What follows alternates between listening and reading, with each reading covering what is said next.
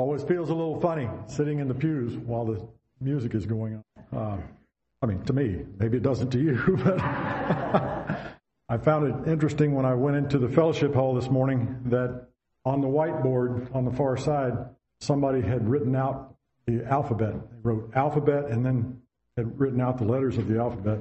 Uh, found that funny because first thing I would like to ask this morning is, has anybody been practicing their alphabet this week? Anybody sing that song this week? A, B, C, D, E, F, G. Probably, probably not.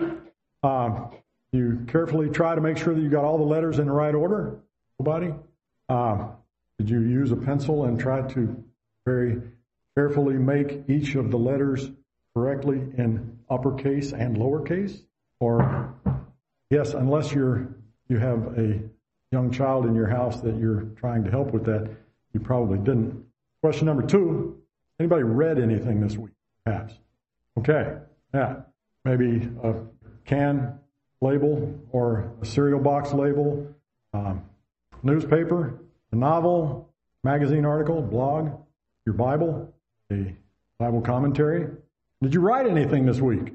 Could be a check, could be an email, homework assignment, uh, or a letter to a family member, maybe your doctoral thesis. And next question is, do you know where we're going to turn in our Bibles this morning? Hebrews chapter 6. Using the King James, New King James Bible this morning, um, for anybody who's using a device to follow along. I'm going to read the first 10 verses. Don't worry, we're not going to try to cover all of the first 10 verses. Be lucky if I get through three. Therefore, leaving the discussion of the elementary principles of Christ, let us go on to perfection, not laying again the foundation of repentance from dead works and of faith toward God, of the doctrine of baptisms, of laying on of hands, of resurrection of the dead, and of eternal judgment. And this we will do if God permits. For it is impossible for those who were once enlightened and have tasted the heavenly gift and have become partakers of the Holy Spirit and have tasted the good word of God and the powers of the age to come, if they fall away, to renew them again to repentance, since they crucify again for themselves the Son of God and put him to an open shame. For the earth which drinks in the rain that often comes on it, and bears herbs useful for those by whom it is cultivated, receives blessing from God. But if it bears thorns and briers, it is rejected and near to being cursed, whose end is to be burned. But beloved, we are confident of better things concerning you. Yes, things that accompany salvation, though we speak in this manner. For God is not unjust to forget your work and labor of love which you have showed toward his name, and that you have ministered to the saints and do minister. Now, straight up, when I started trying to teach through the book of Hebrews several years ago, I, I do not remember how long it's been. Um, my original intent was that I would try to take one Sunday a month and teach from the book of Hebrews until I completed the book. If you have noticed, I have not made it very far. Um, and I have not been preaching from the book of Hebrews once a month. Um, part of the reason for that is when I was going into the book of Hebrews, we, we had been memorizing in the book of Hebrews over the summer one year. And I thoroughly enjoyed working on memorizing in the book of Hebrews. And there was a lot in there that I thought would be good to teach on. And a lot that I thought, you know, now that I am memorizing this and thinking about it on a daily basis, I have a better understanding of it than I did before. And I would like to teach on it. And then as I began to think about teaching it, I got into studying it more and discovered that there's a lot in there that I still didn't understand. And it was a lot of work. And once a month was not going to get it.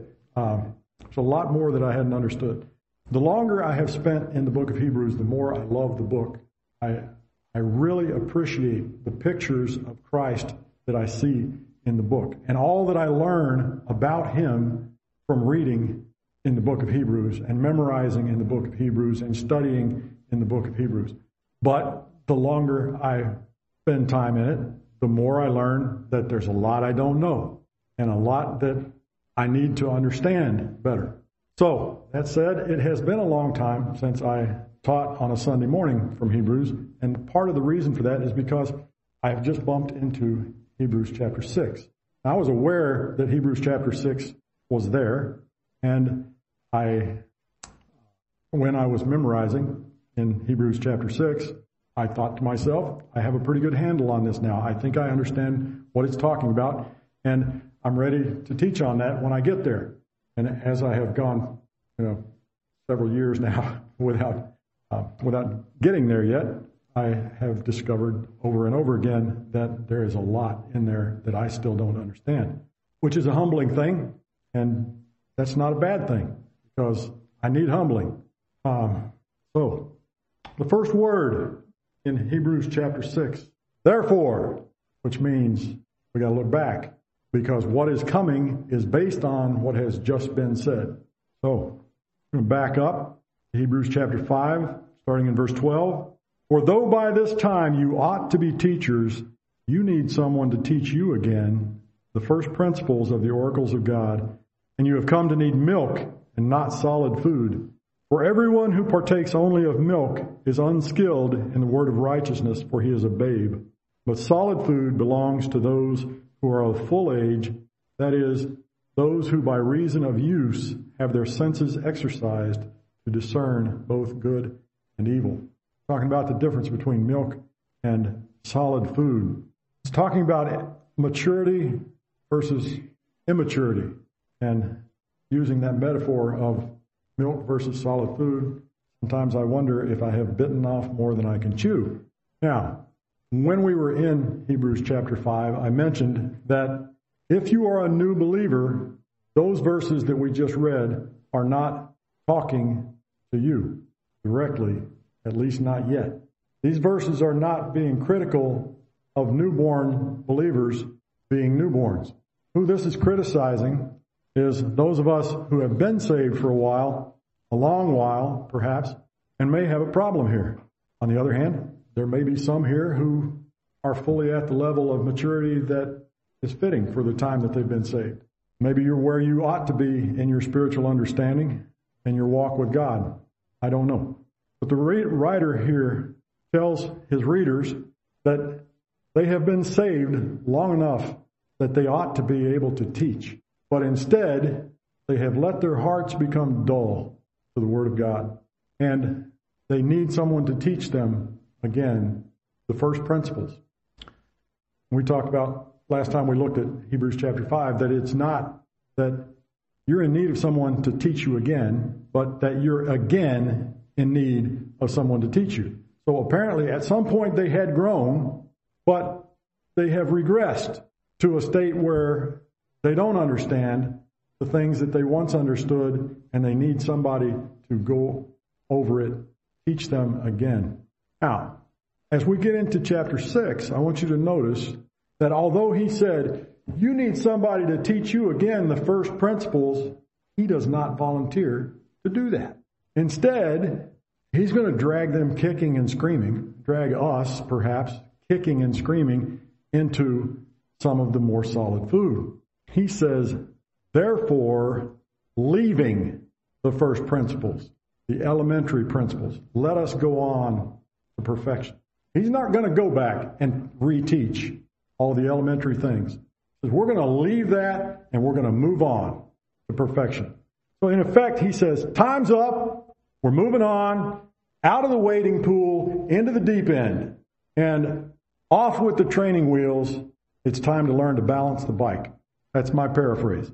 Um, and yes, when you get to chapter six, it is as if he has just thrown us into the deep end. Um, chapter six, at least the first several verses, are widely considered to be one of the hardest passages to tra- to interpret correctly. It does take a lot of chewing, and some commentaries, some commentators have just skipped the first few verses of chapter six and moved on to other things. So, before we go into this, I would like to read a quote from William MacDonald's Believer's Bible Commentary. Quote, 6 1. The warning which began in Hebrews chapter 5 verse 11 continues throughout this chapter. It is one of the most controversial passages in the entire New Testament. Get this. Since so many godly Christians are disagreed on its interpretation, we must not speak with dogmatism. We present the explanation which seems most consistent with the content, with the, I mean, with the context and with the rest of the New Testament. End quotation. I would also like to suggest that if you start looking at commentaries on chapter 6, that you keep in mind two verses from the book of Proverbs, chapter 18, and one verse from Acts chapter 17. Perhaps it would be a good idea before you start looking at commentaries on chapter 6 to memorize those these three verses. One of them is Proverbs 18, 17, which says, The first one to plead his cause seems right until his neighbor comes and examines him. To me, in Bible study, that means when you start looking at commentaries, the first commentary you pick up may seem to be right on the money, might have a, good explanation, makes great sense to you, but then you pick up another commentary and he shows things that uh, point out flaws in the arguments of the first guy, or he brings in other scriptures that weren't considered by the first guy, because we do use other scripture to interpret. When you when you come into something like this passage, you need to consider other scripture and what is taught elsewhere in scripture to apply to this and to understand this. So the second commentary might have something, or the third, or the fourth, or the fifth, if you're looking at multiple places. Um, somebody else might have things that contradict what the first guy said. The other one in Proverbs 18 is verse 13. He who answers a matter before he hears it, it is folly and shame to him. I've mentioned this verse before. Don't make up your mind, is what it says to me. Don't make up your mind without listening to what the other guy says, what he's actually saying. Don't assume that you know what he's going to say when he gets started. He says the first three words out of his mouth, and you say, I know what this guy's going to say, never mind. Um, listen. He may have good scriptural reasons for what he believes. So find out why does he believe what he believes? What are his arguments that back up what he what his position is? Even if he states his position at the beginning, listen to why. If he explains, how did I get to this this answer? How did he get there? Maybe he has read maybe he has noticed some scriptures that connect to this that you didn't notice before, that you didn't consider. Um, and even if you wind up in the end disagreeing, still disagreeing with his um, his view, you may have more appreciation for him as a brother in Christ, struggling with the same issues that you're struggling with, trying to figure things out. It may bring you to some humility. Say, "Oh, I didn't think of that." You may find yourself less likely to dismiss him as an idiot or a heretic when you understand how he arrived at the opinion that he has gotten to, at his conclusion. In other words, you may find out that he is an honest believer who can help sharpen you as iron sharpens iron. I think it's a valuable thing to read different opinions, to listen to other people and try to understand where they're coming from, what they've seen, what they haven't. And then rather than judging one another on what conclusions we've come to, converse back and forth if you can. You can't, obviously, with, with a commentary, a commentator, uh, well, with a commentary or a commentator who has already died, you can't converse with them anymore. But if we converse among ourselves, we have a better chance of coming to an understanding of some difficult things because somebody else may see something that we've missed, or we may be able to help them see something that they have missed. The other verse was Acts 17:11, which says, "These were more fair-minded than those in Thessalonica in that they received the word with all readiness and searched the scriptures daily to find out whether these things were so." I mentioned this when we were going through the life of Paul. The Berean Jews listened to what Paul had to say, but they didn't just take his word for it. They went back to scripture to see if what he said matched what Scripture said. We should do the same. Any commentary or commentator or brother or sister in Christ, listen carefully first, then go back to Scripture and study it out again. All right. So, back to 6 1. Therefore, as we've seen already, refers back to the things in chapter 5. Where, and in chapter 6 it says, it's time to leave the elementary principles and go on. That's why I was thinking about the alphabet. Um, nobody here spending time rememorizing the alphabet. We know it, and we've moved on. Reading, writing, studying, leave behind the ABCs and go for your PhD, so to speak. The first question that we need to ask ourselves when it says leaving the discussion of the elementary principles of Christ is what are the elementary principles? And he's going to list some things there. That seems like that's an easy answer. But there are at least a couple of basic interpretations of the rest of that verse and verse 2. Some people look at that as these are the first things that a Christian needs to learn. Once you become saved, you need to you need to know about repentance from dead works and faith toward God. Or some of that is involved in being saved. Um, and then baptism, laying on of hands, resurrection of the dead, and eternal judgment. So these are all things that a baby Christian needs to know. That that's what he's listing here. The other view that I'm aware of is that these are talking about Old Testament things, pictures from the Old Testament. You say, if you're like me and say, I never heard that, didn't think of it that way. How in the world did they come up with that conclusion? Well, these things are all found in the Old Testament. Uh, which direction you go on that may determine some of the things that you do with interpreting the rest of the passage. But the Old Testament prophets talked a lot about repentance. They were constantly calling the people back, change your minds, change your hearts, rethink your position, come back to the Lord. And they talked about the fact that the people were doing dead works, so repentance from dead works. They were following some of the rituals in the Old Testament. Ho hum, time to go and do this again. Uh, the prophets said, stop doing these things just with your hands, do them with your heart. Repentance from dead works and faith toward God.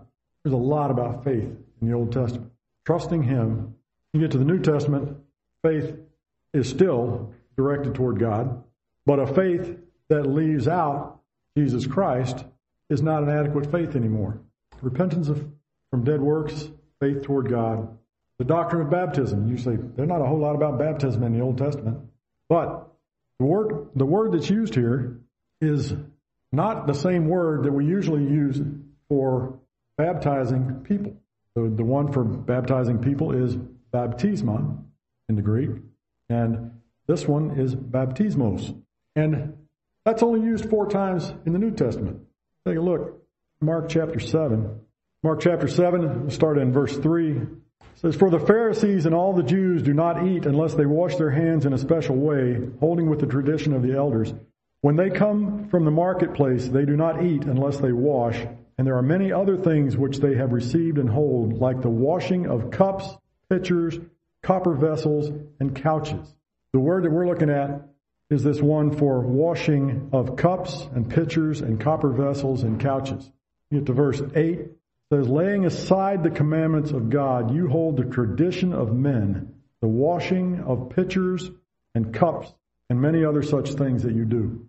Also in Hebrews, this word is going to be used again in chapter 9 I'll start in verse 9. It says, It was symbolic for the present time in which both gifts and sacrifices are offered, which, you, which cannot make him who performed the service perfect in regard to the conscience, concerned only with foods and drinks and various washings and fleshly ordinances imposed until the time of Reformation.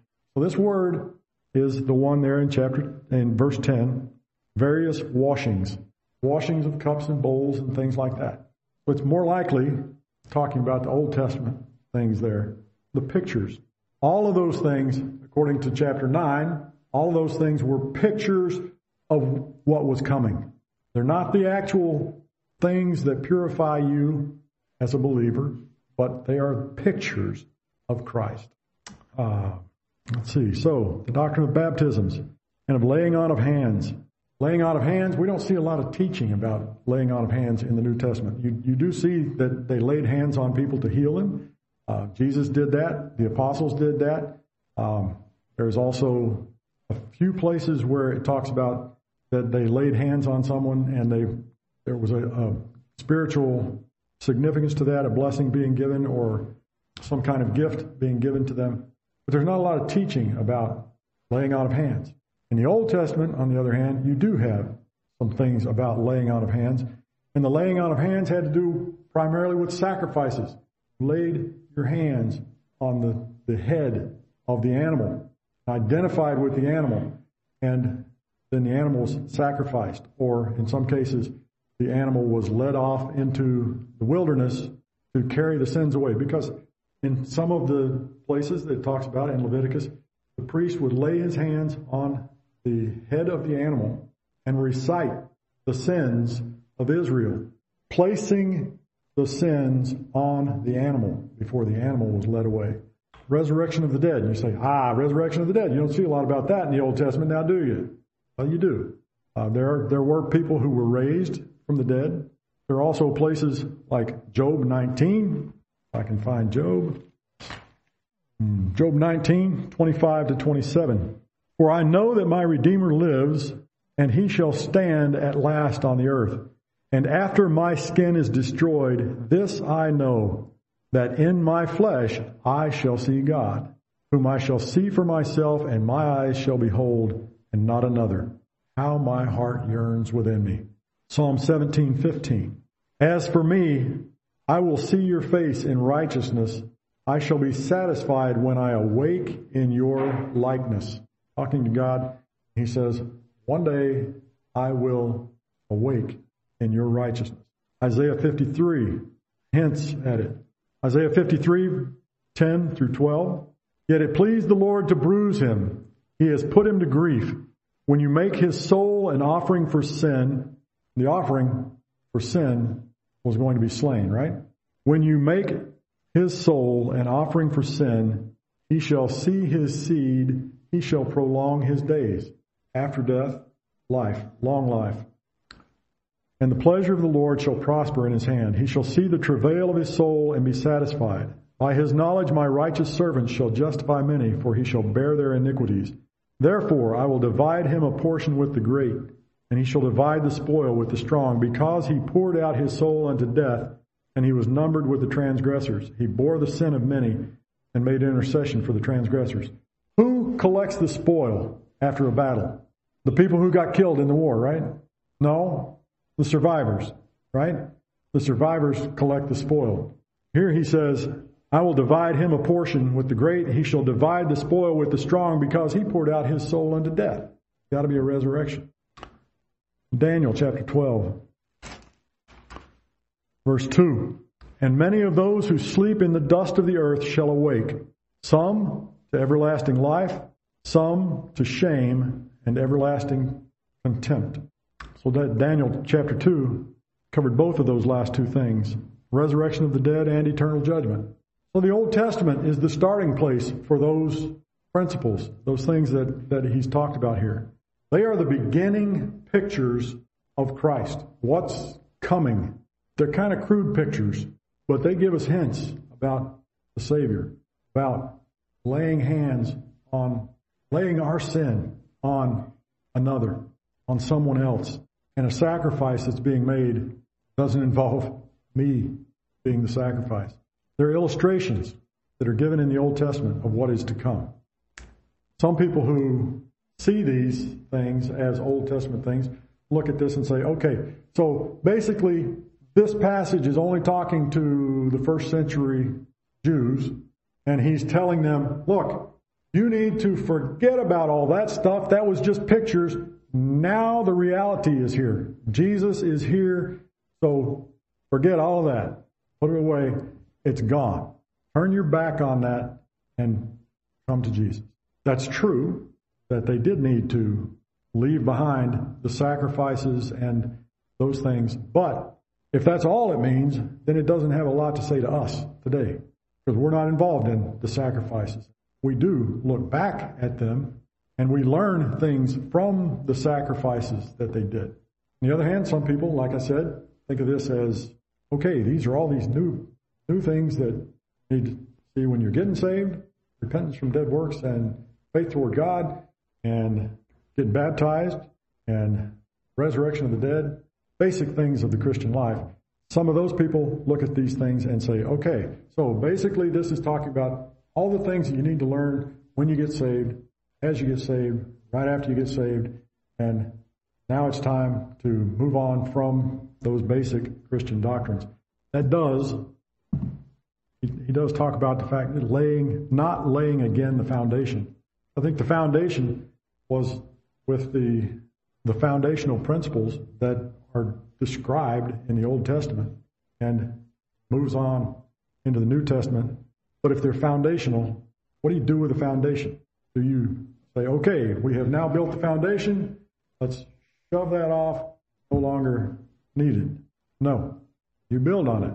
I can tell you this because I have been in construction for most of my adult life, and Generally speaking, when you pour a foundation or you lay a foundation with pavers or whatever, once you get the, the foundation laid, you do not just lay down and take a nap on it and sleep there for the rest of your life. Or you, know, you don't pitch a tent on it. You continue building. And you'll find in like 1 Corinthians chapter 3, where Paul mentions that a foundation has been laid, read that verse 9. He says, For we are God's fellow workers. You are God's field. You are God's building. According to the grace of God which was given to me as a wise master builder, I have laid the foundation, and another builds on it. But let each one take heed how he builds on it. For other foundation can no one lay than that which is laid, which is Jesus Christ. We are supposed to move on. We are supposed to build. And those are, say, two different interpretations of what what's going on in this chapter. And that's just in the first three verses. And they can lead you in different directions as you go further. Uh, the author of Hebrews wanted the believers to grow up and move on. Wanted them to know Christ more deeply than they knew him at this point.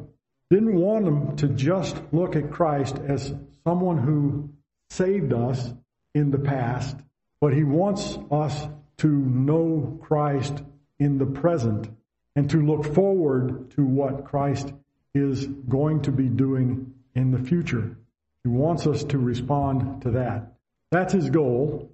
And he says in verse 3, this we will do if God permit.